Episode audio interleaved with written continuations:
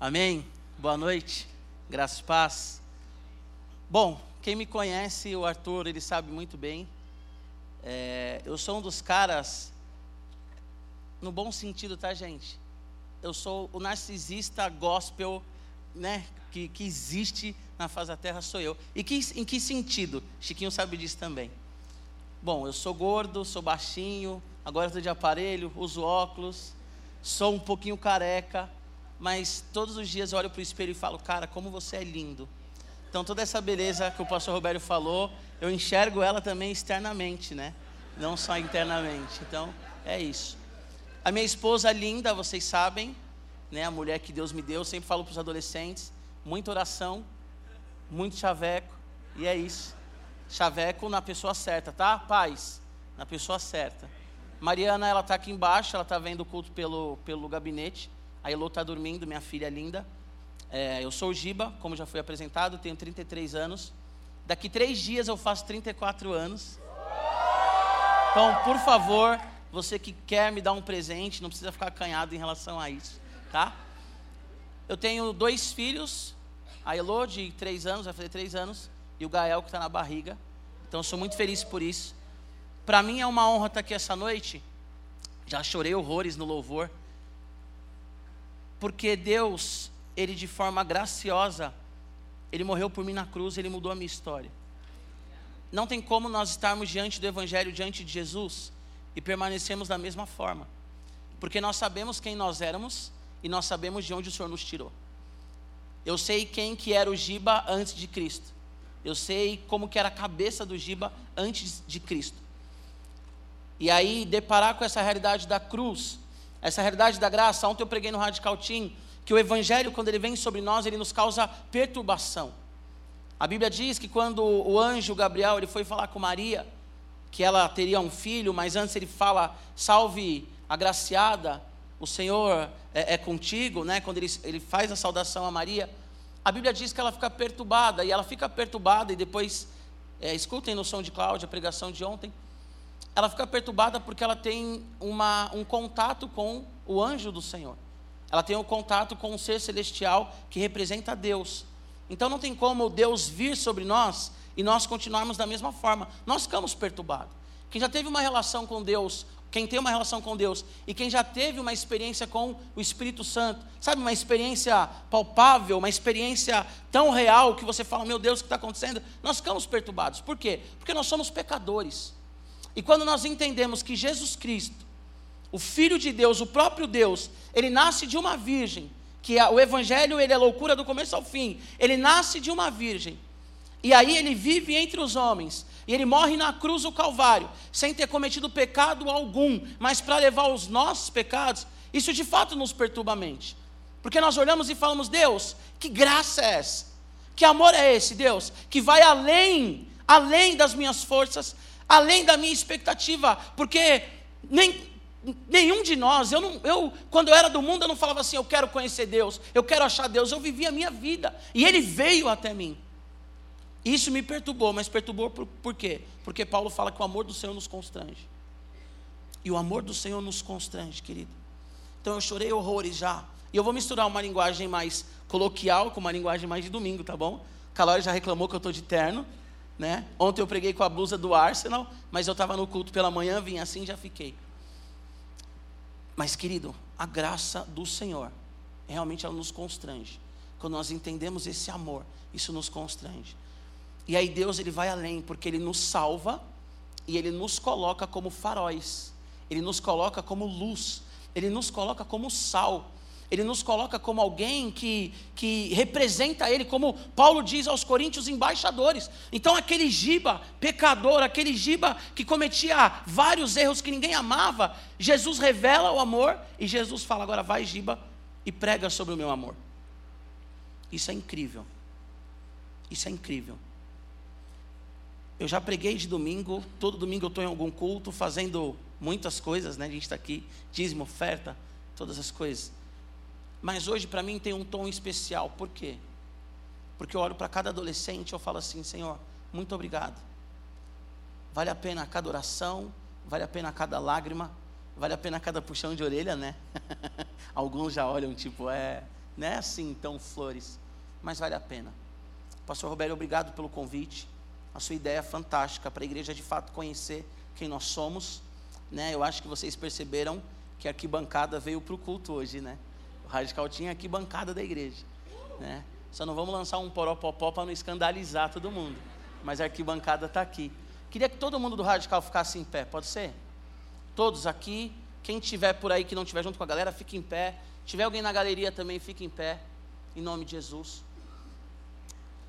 Eu quero falar para vocês que eu amo vocês. Eu quero falar para vocês que eu já falei lá embaixo algumas vezes, quero falar agora aqui para que a igreja escuta. A minha vida tem um sentido diferente porque eu caminho com vocês. Isso é muito bom. Obrigado por estarem aqui, obrigado pela alegria, obrigado pela disposição do coração. Cada líder, Arthur, que é um braço direito, a Bárbara, que ama o Radical Team. Ti, a Bárbara, ela veste a camisa de uma forma absurda, o Yoha, cada um de vocês, Ricardinho, Gi, Manu, Gabi, Fê, todos, os meninos aqui, né? A Bia, o TH, a Nath. Eu quero dizer que eu amo vocês e que vale muito a pena caminhar com vocês, tá bom? Vocês são incríveis. Vocês são fantásticos. Tia, eu quero agradecer também porque, para quem não sabe, o Thiago ficou 12 anos no Radical. E hoje muita coisa que a gente vive no Radical foi porque o pastor Tiago chorou, o pastor Tiago batalhou, o pastor Tiago quebrou a cabeça, o pastor Tiago me acolheu quando eu cheguei. Na igreja eu cheguei em 2012, mas no Radical em 2014, eu acho. Falei para o Tiago que eu amava adolescente e tal. Ele falou: Meu, vai lá para o Radical conhecer. E hoje tudo que nós vivemos também é fruto de oração do pastor Tiago. Quero te honrar. Tá bom? Pode sentar, gente. Querido, abra sua Bíblia em 1 Coríntios 10. E agora, para a gente ficar um pouco hardcore, um pouco giba, o tema da nossa mensagem é, como está escrito ali, né? Assuma a responsabilidade numa geração sem referência. Então você já espera aí um pouco do que virá, tá? 1 Coríntios 10, eu quero ler a partir do verso 31. E eu vou ler na versão NVI. Amém? Todos acharam? Galeria achou? Aqui embaixo acharam? Primeira, achou ali? Balança a cabeça. 1 Coríntios 10, 31 diz assim: Assim, quer vocês comam, bebam ou façam qualquer outra coisa, façam tudo para a glória de Deus não se torne motivo de tropeço nem para judeus, nem para gregos, nem para a igreja de Deus. Também eu procuro agradar a todos de todas as formas, porque não estou procurando o meu próprio bem, mas o bem de muitos, para que sejam salvos. Tornem-se meus imitadores, como eu sou de Cristo. Paulo ele escreve a carta aos Coríntios e a igreja de Coríntios é uma igreja que não tem muita referência moral e ética. Porque coríntios, os gregos, né, diferente dos povos judeus, eles não tinham a Torá, eles não tinham uma relação com aquilo que era a Bíblia, a palavra de Deus na época. Então, quando Paulo ele vai evangelizando judeus e gregos ali nas cidades gregas, ele está diante de um povo misturado, mistificado, é, é, um povo mestiço, na verdade. Então, o que acontece? Quando Paulo ele chega até os coríntios, ele encontra um povo que é um povo idólatra. Então, para você ter uma ideia, Coríntios era uma cidade cosmopolita, uma cidade grande, era uma cidade que tinha um entretenimento muito forte. Coríntios tinha um templo de 20, um templo não, tinha um teatro, né, um, um, um auditório cabia 20 mil pessoas, e um outro menor cabia 3 mil. Os Jogos Olímpicos de Coríntios só perdiam para Atenas. Coríntios era uma cidade muito regada à bebida, à idolatria mesmo, à prostituição, nos templos, né? A religião, é, a religião corintiana, porque quem nasce em Coríntios é corintiano. Infelizmente tem que falar isso. Amém, Senhor. Amém. A religião corintiana era uma religião muito amoral mesmo, sabe? Tanto que a igreja de Coríntios, essa igreja corintiana, não a nossa, Gabi, mas essa igreja corintiana, Gabi está a camisa do Corinthians. Essa igreja corintiana era uma igreja que não tinha referência, não tinha princípios. Tanto que assim, eles falavam, eu sou de Paulo, o outro falava, eu sou de Pedro, o outro falava, eu sou de Apolo. E aí Paulo falava assim: somos de Cristo, nós não somos de ninguém, acaso eu morri por vocês? Paulo olhava para os coríntios e falavam: foi eu que morri por vocês? Foi Pedro que morreu por vocês? Foi Apolo que morreu por vocês? Foi Jesus que morreu por vocês? A Bíblia fala que havia nessa igreja corintiana Um rapaz que ele se deitava com a mulher do seu pai. Então era uma igreja bagunçada, era uma igreja sem princípio nenhum, mas era uma igreja que revelava já aquilo que acontecia na cidade. Então, quando Paulo ele está em Coríntios, ele sempre enfrenta problemas sérios, como em qualquer igreja. Mas você vai ler todas as cartas de Paulo, você nunca vai encontrar uma igreja como a de Coríntios. Você nunca vai encontrar uma igreja que deu tanto trabalho para o apóstolo nesse sentido de ser imoral como a igreja de Coríntios. E aqui eles começam a entrar numa discussão, versículo 23 é bem conhecido para você: tudo é permitido, mas nem tudo convém, tudo é permitido, mas nem tudo edifica. E aí eles começam a discutir. Eu posso comer comida consagrada a ídolo? Não posso comer? E o apóstolo Paulo ele fala assim: olha, coma de tudo que se vende no mercado. Se colocarem alguma coisa para vocês comerem, senta e come, não questiona. Só come. Sabe, se você está na casa de alguém, não fica olhando se tem santinho, não fica olhando sei lá o que apresentam para você. Simplesmente senta e come. Só que se tiver alguém que é fraco na fé, ou se tiver alguém que não é cristão e tem uma visão acerca do cristianismo, e ele olha para você, e se ele se escandalizar com isso, não faz. Paulo aqui, ele está falando aos coríntios sobre consciência. Essa palavra consciência, a ideia do texto no seu original, significa capacidade de relacionar as coisas, capacidade de fazer juízo de bem e mal, por exemplo, consciência de conhecimento, de entender as coisas. É isso que Paulo está aqui conversando com essas pessoas, porque a igreja de Coríntio, o grego, ele usava muito a questão da consciência. Então o que, que o grego falava? Presta atenção aqui. O grego ele falava assim: se a minha consciência não me condena, eu posso fazer. Querido, não existe nada novo. Não existe nenhuma luta nova contra as nossas vidas. O relativismo ele já existia aqui. Então os corintianos, o que, que eles faziam? A igreja de Coríntios, o que, que eles faziam? Se a minha consciência não me condena, eu vou fazer. Só que a consciência deles era usada para o prazer deles. No tipo assim, eu vou fazer. E não importa o que o outro pensa, não importa o que o pastor Tiago pensa. Não importa o que o Calori pensa. Eu quero fazer. Minha consciência não me condena. Sabe aquela coisa? Aproveitando os adolescentes, como eu falei, eu vou misturando. Ah, eu quero namorar com o um menino, mas ele, ele é lindo. Pastor Tiago, né? Já deve ter estado isso muito. Ele é lindo, os pais também. Ele é inteligente, ele é trabalhador. Pastor Roberto, ele é trabalhador. Ele só não é crente. Ué, peraí. Né? A gente escuta, pastor de adolescente, o que mais escuta é isso. Ah, ele é lindo, Gibá. É, e eu vou trazer ele para a igreja. Tá bom, beleza. Uhum. Por quê? A consciência dela fala assim: não, ele vai se converter. A consciência do adolescente, ele acaba tentando se convencer que o pecado não é pecado, assim como o adulto, e assim como a igreja de Corinto. Então, Paulo, que era um cara totalmente contextualizado, um cara inteligente, que quando vai falar lá em Atenas, ele pega e fala do Deus invisível, que quando vai falar lá em Éfeso, que também é uma cidade ali portuária, ele fala que o Espírito Santo é o selo, ele sempre usa a linguagem que o povo vai entender. Então, ele olha para a igreja de Coríntios e fala assim: aquilo que está na sua consciência, de fato você deve fazer se a sua consciência não acusa. Ou se ela acusa, você não deve fazer. Ele começa a trabalhar a questão da consciência. Mas aí Paulo, de uma forma esperta, Paulo, de uma forma. É, é, um cara que tinha um discernimento incrível, ele olha para esses homens e fala assim: só que é o seguinte, aí no outro texto de Coríntios, se o comer carne escandalizar o seu irmão, não coma. Aqui ele vai falar assim: mas se alguém lhe disser isso foi oferecido em sacrifício, não coma, no versículo 28. Tanto por causa da pessoa que comentou, como da consciência, isso é, da consciência do outro e não da sua própria. O que, que o apóstolo Paulo faz? Ele pega a, questão da consciência, que já tinha virado relativismo, e ele fala assim: olha, você tem que pensar sim na consciência, mas na consciência do outro, não na sua consciência. Acabamos de sair de junho. O que mais escutamos em junho? Posso na festa junina? Não posso na festa junina. Posso na festa junina? Não posso na festa junina. Festa junina é pecado, festa junina é pecado. E todo ano a gente tem que explicar a mesma coisa. Todo ano o Kids tem que fazer postagem. Todo ano a gente tem que se posicionar. Sendo que a pergunta que você deveria fazer é: se eu for na festa junina, vai escandalizar alguém ou não vai escandalizar alguém? Outra pergunta que nos fazem demais: Crente pode beber, não pode beber, pode beber, não pode beber, sendo que a pergunta é: se você beber ou não beber, o que, que isso vai causar no outro? Porque nós temos que nos preocupar de fato com a consciência, mas não com a minha consciência, mas com a consciência do outro, porque a minha consciência sempre vai ser favorável a mim. Nós nos enganamos muito fácil, não enganamos a Deus, mas nós mentimos para nós mesmos. Vou te dar um exemplo.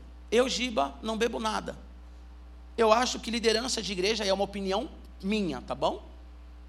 Eu acho que liderança de igreja não deveria beber. Quem bebe, ou se alguém bebe, eu não condeno, não me escandalizo também. Mas a minha esposa ela tem um caso de alcoolismo sério na família dela. Um caso de alcoolismo pesado, sabe? De ter que pegar a pessoa na porta do bar e tudo mais. Então, na minha casa, independente de qualquer coisa, não entra bebida.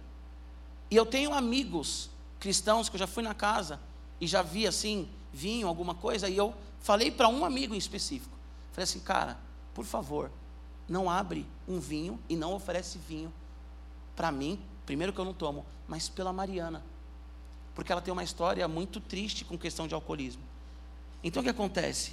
A nossa consciência tem que ser projetada e pensada no outro, porque você não sabe o que, que o outro passou você não sabe a história do outro, ou se você sabe, você de fato tem que pensar o que, que as minhas atitudes geram na outra pessoa.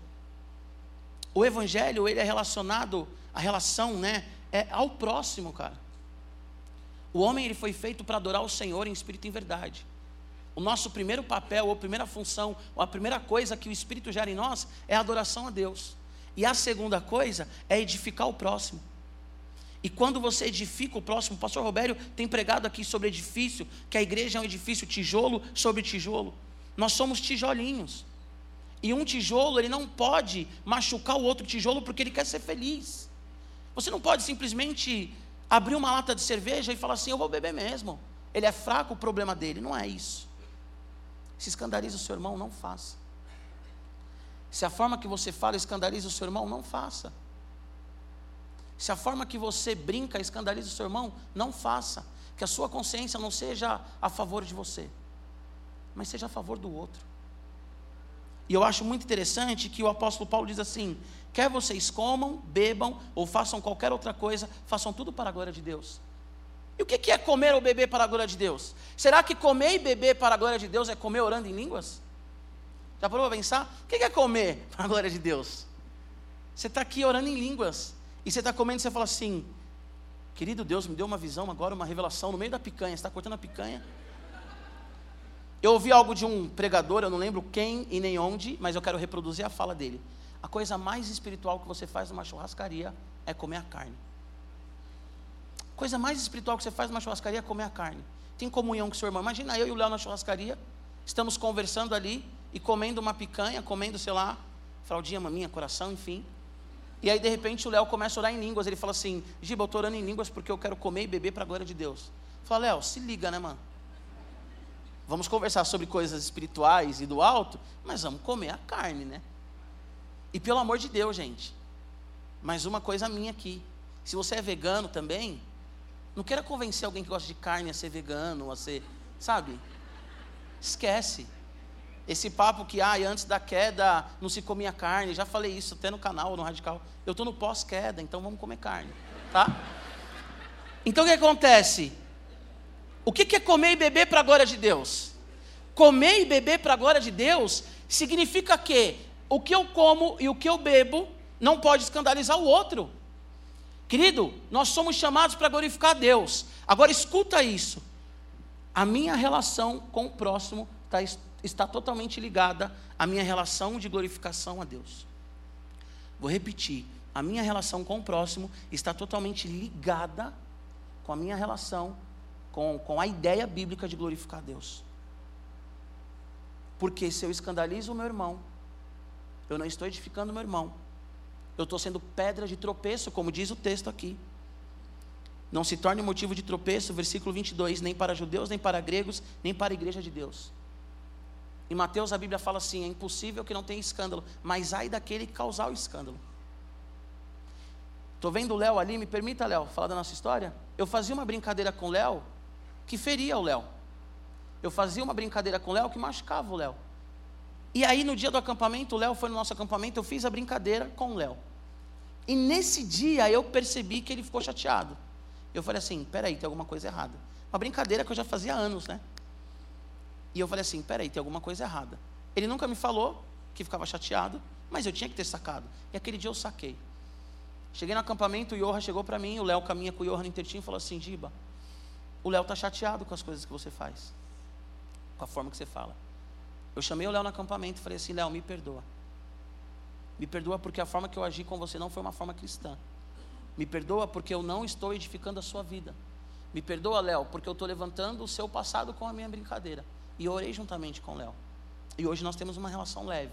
Por quê? Porque se o comer e se o beber escandaliza o meu irmão, que eu não coma e que eu não beba. Se a minha brincadeira fere o meu irmão, eu não tenho que fazer a brincadeira. Porque não adianta eu falar que eu glorifico a Deus, sendo que eu estou ferindo o irmão meu. Não adianta você entregar dízimo e oferta, sendo que o seu coração, ele é um coração que está ferido ou que fere alguém. Porque a Bíblia diz: se você tem algo contra alguém, Antes de você colocar a sua oferta no altar, vai resolver o seu problema com a pessoa. Nós dificultamos demais o Evangelho. Nós vivemos muito o Evangelho mascarado. Nós vivemos muito o evangelho fantasioso e romântico e a, a, o egocentrismo do mundo, a vaidade do mundo, o secularismo entrou no nosso coração, entrou na igreja. A igreja hoje ela é hedonista, nós somos hedonistas. Hedonista significa o, o, o, a busca pelo prazer, independente da forma, independente do que aconteça. A felicidade a todo custo, isso que é o hedonismo. E tem muito crente que é hedonista. Tem muito crente que faz de Deus um servo dele e do próximo um servo dele, e tudo que ele faz está bom. E se alguém criticar, ai de quem me criticar? Ai do Calori se me criticar hoje do meu sermão. Quem é o Calori? Isso é ridículo, isso não é cristianismo. Agora eu quero falar para você de fato aquilo que eu orei, que o Espírito Santo mandou falar para você. Assuma a responsabilidade de ser referência numa geração sem referência. Assuma a responsabilidade numa geração sem referência. Queridos, dito tudo isso, a Bíblia diz, capítulo 11, versículo 1: Tornem-se meus imitadores como eu sou de Cristo. Paulo está diante de uma sociedade, uma sociedade carnal, uma sociedade que não pensa no outro. Paulo está diante de uma igreja que reflete essa sociedade, que está diante de uma igreja que um fala mal do outro, não sei se você já estudou sobre, mas quando tinha ceia em Coríntio, os ricos comiam, os pobres comiam pouco ou não comiam, os ricos ficavam embriagados, porque a ceia nessa época aqui era um banquete, conhecido como a festa do amor, depois mudou o nome. A ceia era um banquete, os ricos comiam, os ricos ficavam embriagados, enquanto os pobres passavam fome. Essa é a igreja que Paulo está falando com ela. E aí Paulo fala assim: olha, se comer de forma errada escandaliza seu irmão, não coma. Se beber de forma errada escandaliza, não beba. Se o comer carne escandaliza, não come a carne. Aí Paulo começa a falar assim: olha, você tem que pensar na consciência, não na sua, mas na do próximo. Aí Paulo de repente tem um clique, ele fala assim: esses caras não vão entender nada. Quer saber? Sejam meus imitadores, como eu sou de Cristo. Paulo ele assume a responsabilidade de falar assim: olhem para mim, olhem a forma que eu vivo, olhem a forma que eu oro, olha a forma que eu busco, mas não porque eu sou bom, porque eu estou buscando o Senhor Jesus, que morreu por nós na cruz do Calvário. Você, adulto, tem que olhar para essa geração de adolescente e saber que eles precisam de referência, porque eles estão sem referência. As músicas que eles cantam são músicas que levam ao homossexualismo, são músicas que levam ao suicídio. Eu não sei se você sabe, mas o seu adolescente, provavelmente toda noite, principalmente nas férias, ele está vendo uma série na Netflix suicida. Ou ele está vendo uma série na Netflix que gera nele impulsos sexuais. Talvez o seu adolescente, igreja, ele está assistindo coisas que se você ver, você vai ficar horrorizado. Porque a referência deles são referências totalmente negativas. Eu chorei demais preparando essa mensagem. E sabe por que eu chorei? Sabe por que eu chorei, igreja? Porque eu me deparo toda semana com adolescentes. Ontem uma menina deu testemunho no radical, ela não está aqui uma adolescente que apanhava do namorado, uma adolescente de 16 anos de idade. E sabe como que ela apanhava? Ele não dava um cascudo nela, Não que um cascudo seja permitido, mas ele jogava ela no chão e dava vários chutes nela. Eu estou toda semana diante de adolescentes que olham para mim e falam assim: tudo que eu estou falando aqui é fatos reais, tá? Não é história. Adolescentes que olham para mim e falam assim: Giba, minha casa as coisas estão difíceis. Ah, é por quê? Porque meu pai se assumiu homossexual, ele saiu de casa, ele está morando com um rapaz. Uma vez eu e a minha esposa conversamos com uma jovem, uma jovem, adolescente, que já tinha tido relações sexuais com alguns homens. Tamanha carência no coração dela. E quando essa menina saiu, a minha esposa ficou chorando. E eu tive que acalmar minha esposa, porque essa é a nossa realidade. Quase toda semana algum adolescente chega em mim e fala assim: Giba, eu tenho impulsos homossexuais. E eu gosto de alguém do mesmo sexo que eu. Porque eles escutam isso, eles leem isso, eles assistem isso. Estava conversando com o pastor Tiago, que é psicólogo, aquele lance do. Como é que fala? Que o meio influencia? Psicologia o quê? Comportamental? Psicologia comportamental. Ou que a sociologia vai falar, né? Que o meio influencia. Filosofia também fala sobre isso. Ontem um adolescente de 14 anos relatou para mim que na escola dele eles falam que é bobagem ser hétero, porque todo mundo na escola é bissexual. Nós falamos muito de perseguição no Oriente Médio e falamos assim: quando a perseguição chegar no Brasil, já chegou. Porque eu conheço adolescentes, tudo isso são histórias que eu escuto. Tudo isso são histórias que eu atendo no gabinete. Eu conheço adolescentes que o professor perguntou assim: quem que é crente aqui na sala? E o adolescente levantou a mão. Só ele levantou a mão. Uma menina, no caso. E ela passou a ser perseguida. Em que sentido? Ninguém bateu nela. Só que ninguém falava com ela. Todo mundo ria dela. Todo mundo falava: olha lá a virgem. Olha lá a heterossexual.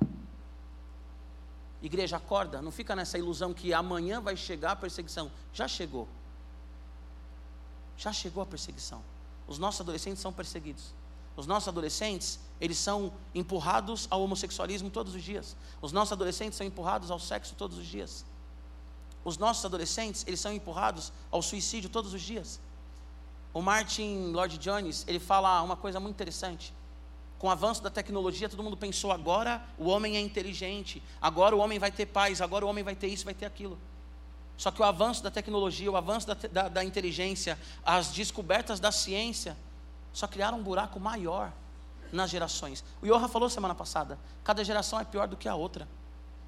Porque você, pai, talvez batalha 12 horas, 14 horas por dia para dar um iPhone, um iPhone Plus para o seu filho. Só que o seu filho ele está na mesa do jantar com você, com o iPhone Plus, vendo pornografia ou sofrendo um bullying e você não sabe. Porque ele não precisa de um iPhone Plus.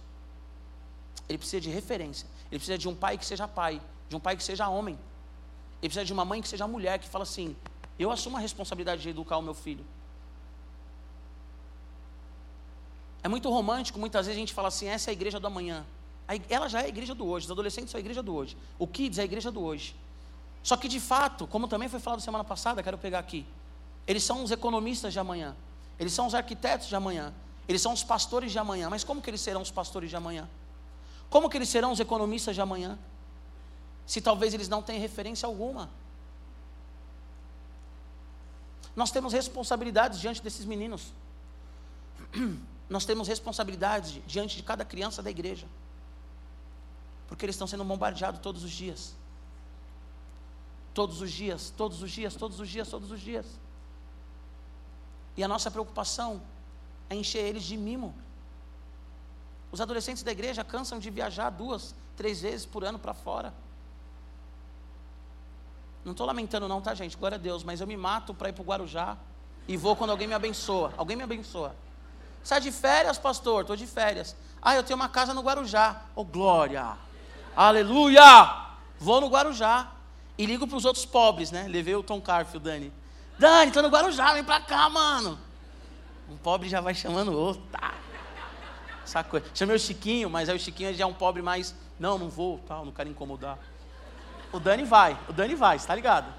Não, tô chegando, Gibá! E chegou. e os nossos adolescentes, E não é uma crítica, ai, não pode. Mas os nossos adolescentes é Suíça, é Disney, é Paris, é uau, cada hora. Sabe? Eu estou no Instagram, aí o adolescente está lá na Grécia. Como é que chama a, a ilha lá? Santorim. O adolescente está na ilha de Santorim. Uau! Ai, é pecado? Lógico que não. Passa dois meses esse mesmo adolescente, Califórnia. Uau! Aí sai o iPhone 30, iPhone 30, pá, iPhone 30. Aí esse adolescente chega para mim e fala assim: Deus não me ama, meu pai não me ama, minha mãe não me ama, eu estou fazendo hora essa na terra. Eu não entendo o sentido da vida, sabe por quê? Porque nós não chamamos a responsabilidade, nós damos presentes para eles. Nós damos luxos para os nossos adolescentes quando eles precisam de um pai. Os nossos adolescentes precisam de uma mãe, e de um pai e de uma mãe que põe limite. Cara, eu fazia missões através do GEAME, não sei se tem alguém aqui do GEAME, a presidente da IBP, a Regina, fazia missões na Cracolândia, na Fundação Casa. Aí tinha onda lá de tacar fogo nos ônibus. Começou todo mundo tacar fogo, tacar fogo, tacar fogo. Aí um dia uma menina que fazia parte ali, usuária de crack, que era uma das meninas que tacava fogo nos ônibus também. Ela veio me pediu algo, eu falei não, porque nós já tínhamos sido orientados à nossa liderança. Falei não. O outro missionário falou não, porque assim, como que funciona a missão? Ela vai pedir tal coisa, um vai falar não, todo mundo fala não. Para não ficar aquela coisa, ah, mas o fulano deixa. Todo mundo falou não. Menina ficou louca. Adulto, aprende essa, tá? Menina ficou pistola. Ou, como eles gostam, a menina ficou full pistola. E a menina ficou pistola. Como que vocês não vão me dar e tal lá? Acabou o trabalho naquele dia. Essa menina ela veio chorando abraçou uma das missionárias, chorando, e falou assim: Eu quero agradecer vocês pelo amor que vocês manifestaram na minha vida. Como assim, filha? Como assim? Um monte de gente falou não para você, um monte de gente não deu o que você queria. Aí a menina vira para nós, Calori, e fala assim: A minha família tem de tudo, os meus pais sempre me deram de tudo, eu sempre tive todos os presentes que eu quis. A minha família tem casa própria na praia, tem casa própria não sei aonde, tem casa própria não sei aonde, mas eu nunca ouvi um não. E aquela menina era uma usuária de crack, que estava atacando fogo em ônibus na cidade de São Paulo, porque ela não ouviu um não.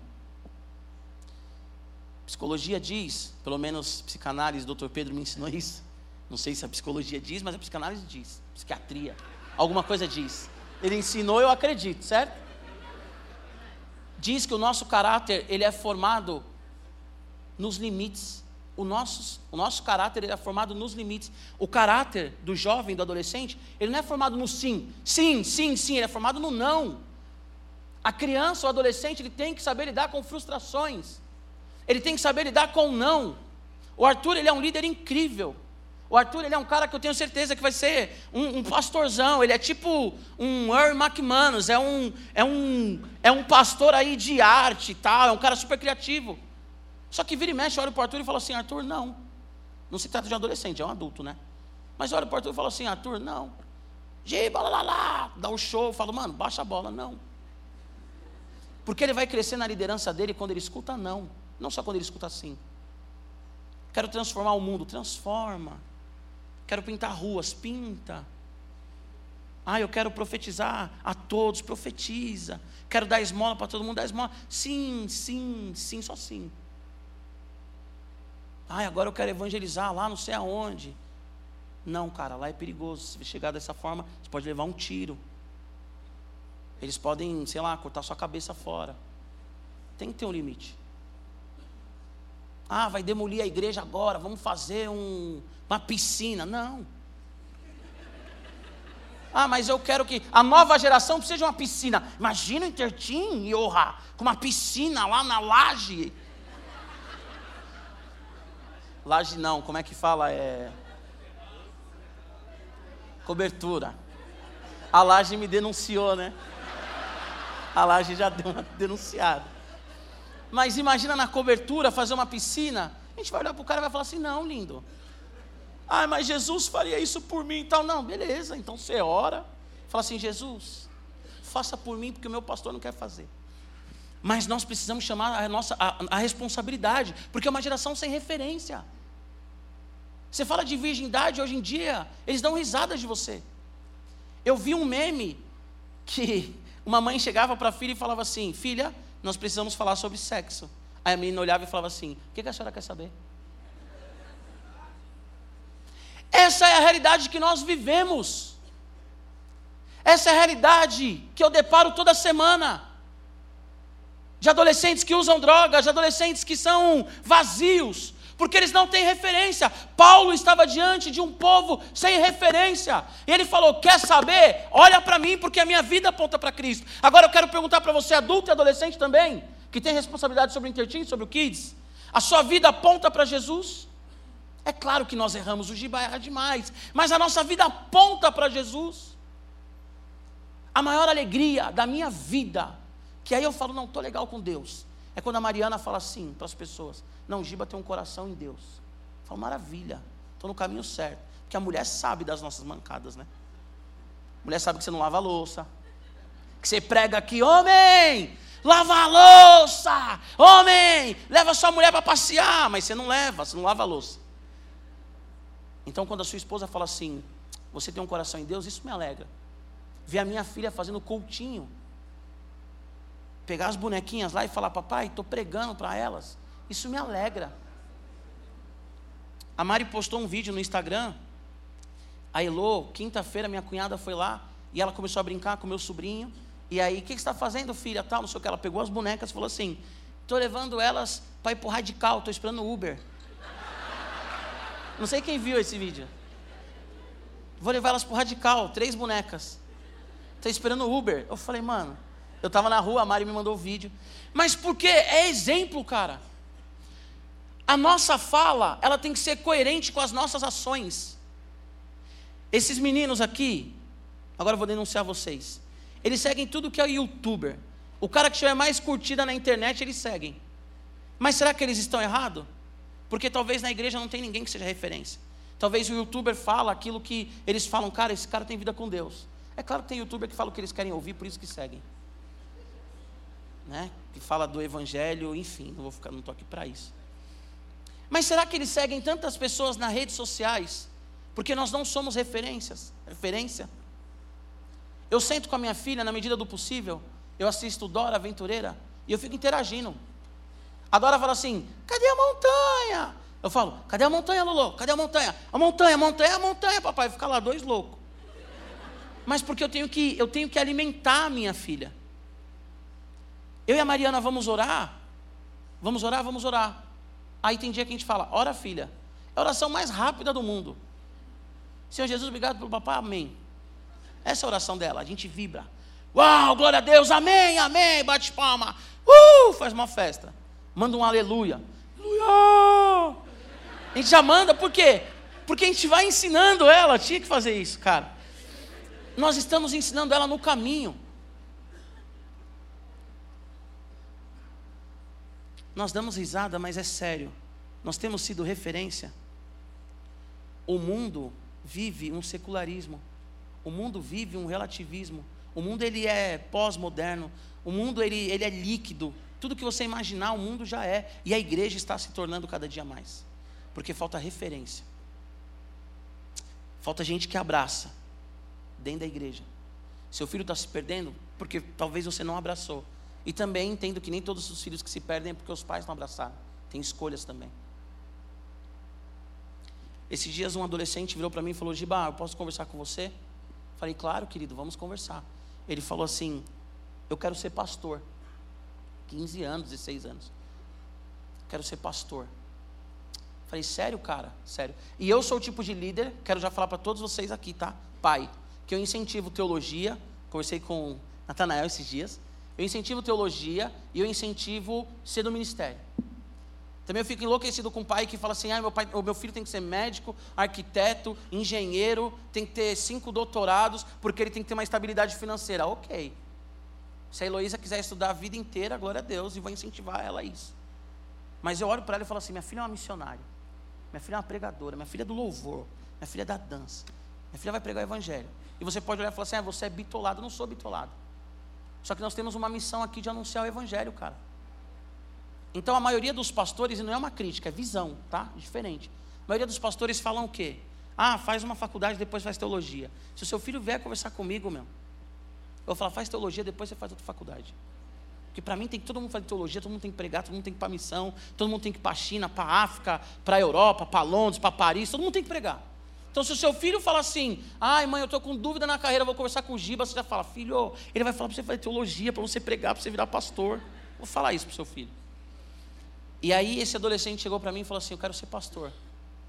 Que legal, glória a Deus, sei o quê. Então, se eu colocar você para pregar no radical, você prega? Prego. Aí fizemos lá um show de talentos, coloquei ele para pregar 10 minutos. Agora, uma coisa que me chamou a atenção, ele falou assim, cara, a forma que você prega, a forma que você fala, a forma que você age, isso tem me inspirado, eu quero ser um pastor. É a maior alegria da minha vida. No acampamento, um adolescente chegou para mim e falou: Giba, eu lembro da sua primeira pregação. E no dia que eu perguntei quem lembra da minha primeira pregação, ele falou o tema da pregação. E ele falou: Sabe por que, que eu lembro do, do, da sua primeira pregação? Quando você foi no radical? Porque um dia eu falei: Deus, eu quero um líder que eu possa olhar para ele e falar: Eu quero ser igual a ele. Já falei, gente, eu sou falho. Eu erro demais. Preciso fazer exercício físico, não faço. Prometo para o Tiago há cinco anos que vou emagrecendo, emagreço. Não sou um cara também aqui, ai, perfeição. Não estou pregando o evangelho que daqui para cá é uma coisa e daqui para aí não dá para viver. Eu peco, eu erro. Luto contra a Coca-Cola, fica eu e a Coca-Cola. Vai para lá, Coca-Cola, vem para cá, Coca-Cola. Coca-Cola, sai da minha vida, Coca-Cola. Vem. Tenho minhas lutas, cara. Não é, ai, o Giba é o cara. Não existe isso. Mas eu entendo que eu tenho uma responsabilidade diante de uma geração. E eu choro por esses adolescentes. Eu pago um preço por esses adolescentes. Porque eu sei que eu sou uma das referências na vida deles. Assim como o Robério é, assim como o Tiago é, assim como o Calori é, assim como o Yoha é, assim como você é. Se você se aproximar de um, de um desses adolescentes, talvez ele vai falar coisas a seu respeito que você nem sabia. Porque ele te observa. Porque ele quer ser igual a você. Agora, Seja homem. Assume a sua responsabilidade de homem. Para de ser menino. Para de ser criança. Para de ser mimado. Para de querer ser o, o milionário, o dono do mundo e ficar mimando seu filho com um telefonezinho. Porque ele não quer, ele quer, mas ele não precisa do telefonezinho. Pais com telefone caindo aos pedaços e filhos com iPhone de última geração. Com todo respeito, ridículo. O pai rala. Ai, porque o meu filho tem que sentir amado. Ele não se sente amado por isso. Eu vou finalizar aqui. Eu quero te dar um, um dado que saiu na revista Veja. Estatística feita por Harvard, Oxford, USP. O que causa ansiedade nos jovens, o maior causador de, a, maior, a maior causa de ansiedade e de suicídio, disposição para suicídio entre os jovens nesse estudo, fala que é WhatsApp, rede social. Primeira delas. A segunda delas, pasmem, pai, tio, vó, super proteção. O adolescente hoje não pode fazer nada, que o pai está em cima. O adolescente tem um problema na escola, o pai está em cima. Gente, o que, que era bullying na nossa época, Calori? Ah, seu gordo, vai, Osaroio. Já era, irmão. Não estou incentivando isso, não, tá, gente? É outra época. Minha época era assim. Giba feio. Ah, falou então, torto. E já era, não chegava em casa e minha mãe falava assim: Não, filho, eu vou na sua escola. Eu pago a mensalidade do meu filho. Como é que ele chega aqui e o outro chama ele de feio? Ele é feio. O cara chama ele de feio. Então hoje os pais ficam aqui, ai meu filho, meu filho, aí ele vai tomar água, ele vai engasgar, o pastor Roberto vai engasgar, ele vai engasgar, vai engasgar, meu Deus do céu, vai engasgar. Acampamento, agora eu vou desabafar, acampamento. O que são as mães em acampamento, gente? Manda foto do meu filho, meu filho está bem, meu filho escovou os dentes. Eu não sei, eu não vou chegar no seu filho e falar, ai, você escovou os dentes, sua mãe quer saber. Se ele não escovou os dentes é porque em casa talvez ele não escova. É essa a realidade. Ai, o meu filho está adorando a Deus, o meu filho não está adorando a Deus. Vai ter chuveiro quente, vai ter. Vai ter cama para ele dormir. Vai ter ônibus para ele chegar lá, 300 quilômetros. Vai ter condução, vai ter como ele chegar lá? Não. Eu vou orar e vou falar assim: Senhor, em nome de Jesus, teletransporta esses meninos e que eles cheguem no acampamento. Uau! É claro, que vai ter ônibus, querida. É claro que vai ter uma cama para ele dormir. Vai ter um chuveiro quente, uma comida. É claro que vai ter culto e ele vai estar no culto. Mas é a superproteção. Superproteção. Aí meu filho pegou o metrô, e agora? E agora? Pegou o metrô, agora ele vai descer na estação. E vai chegar na igreja. Acabou. Superproteção. Amém? Superproteção. Eu estou falando amém só para você voltar para cá, não é amém de assim seja. Superproteção. Isso causa ansiedade. A segunda principal causa. A principal é rede social. WhatsApp. Eu tenho isso. Eu mandei para o Tiago de Diadema na época. Eu tenho isso. Se vocês, pais, adultos, quem trabalha com jovem quiser, eu mando. Quando o adolescente manda uma mensagem para o crush, quando o adolescente manda uma mensagem para quem ele gosta, para o amigo e tal, e aquele treco não dá dois tiques azul, isso é, isso é estatística, é estudo, é ciência, não é coisa da minha cabeça, é comprovado. Pessoas estudaram isso. Isso gera uma ansiedade. Ai meu Deus, vai responder, não vai responder, vai responder, não vai responder, vai responder. Não, não respondeu. Ah, então me bloqueou, não me ama, não quer falar comigo. Ai, morreu, será que morreu? Ai, não sei, mudou de telefone. E fica.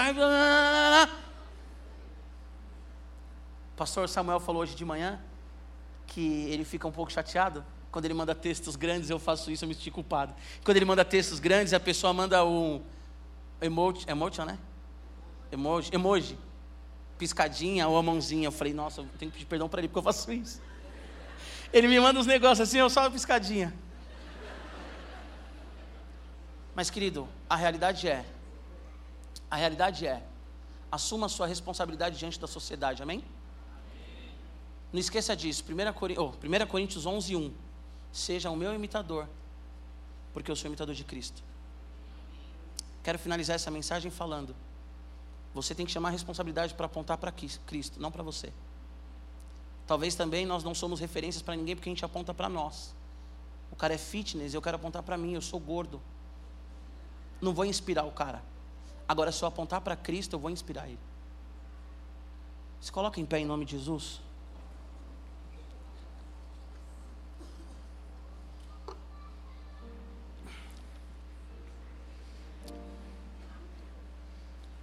Se você está com a sua esposa, eu gostaria que você abraçasse a sua esposa ou pegasse na mão dela.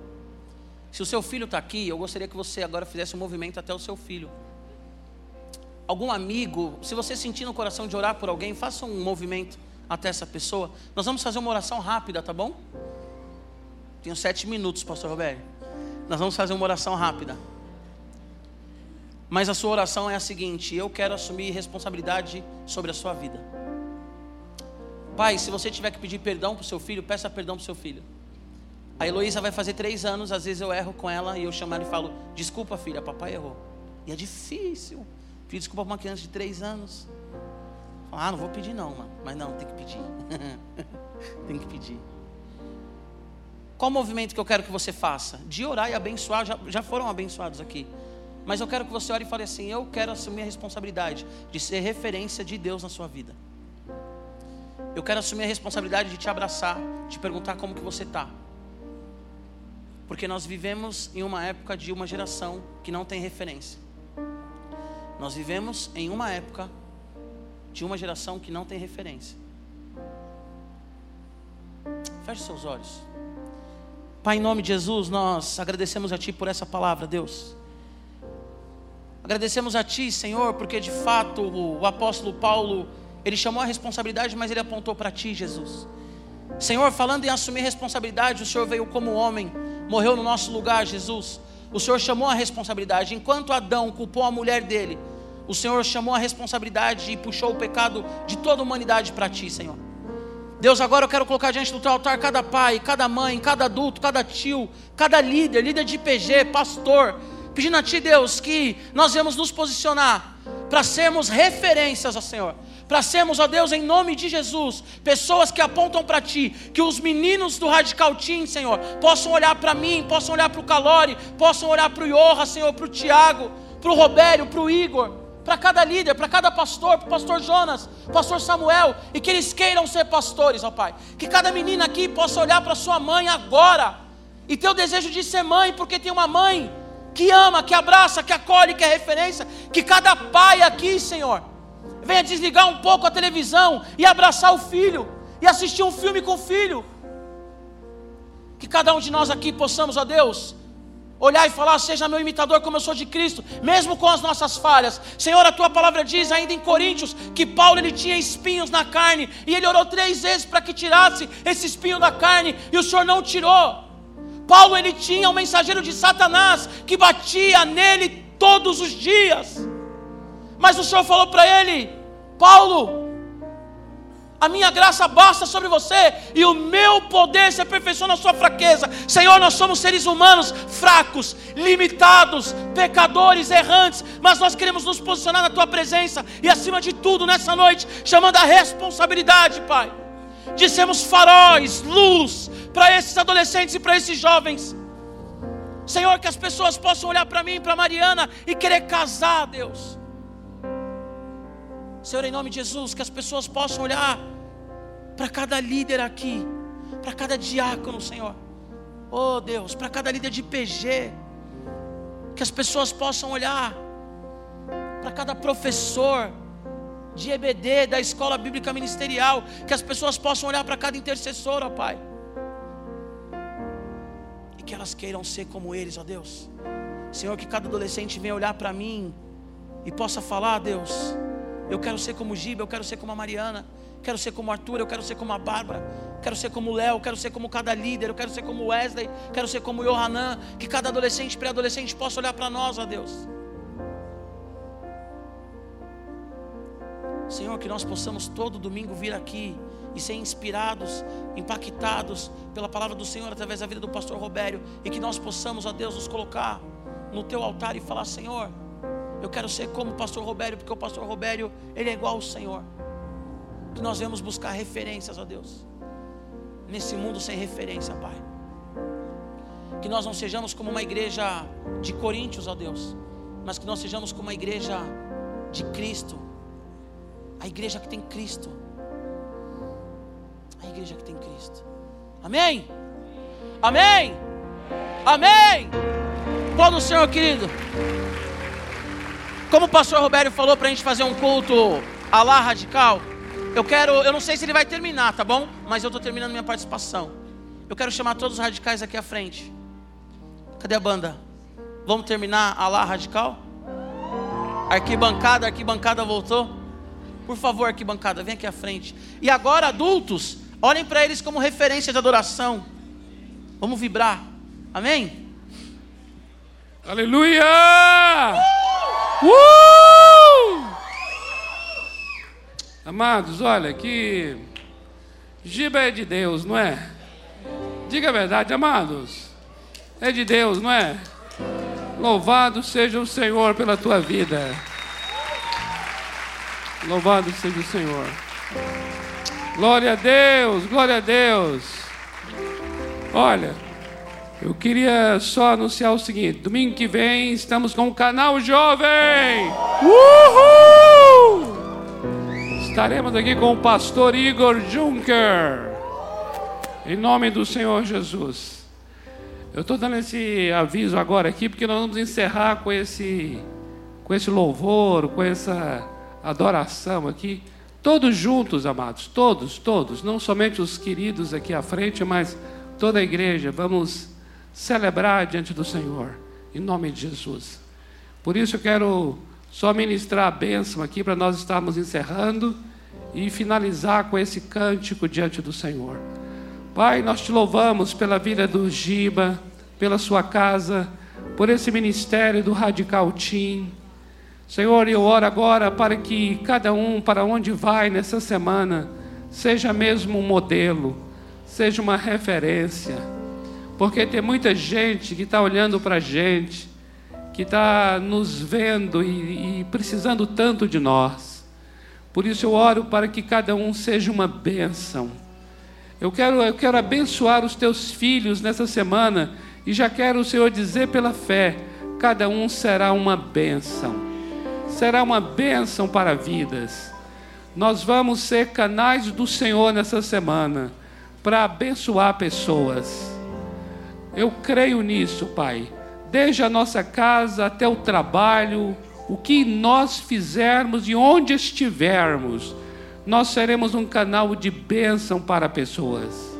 E elas vão nos segurar, elas virão a nós, pegarão nossa mão, e elas vão ver e glorificar ao Senhor, porque verão as nossas obras e te glorificarão.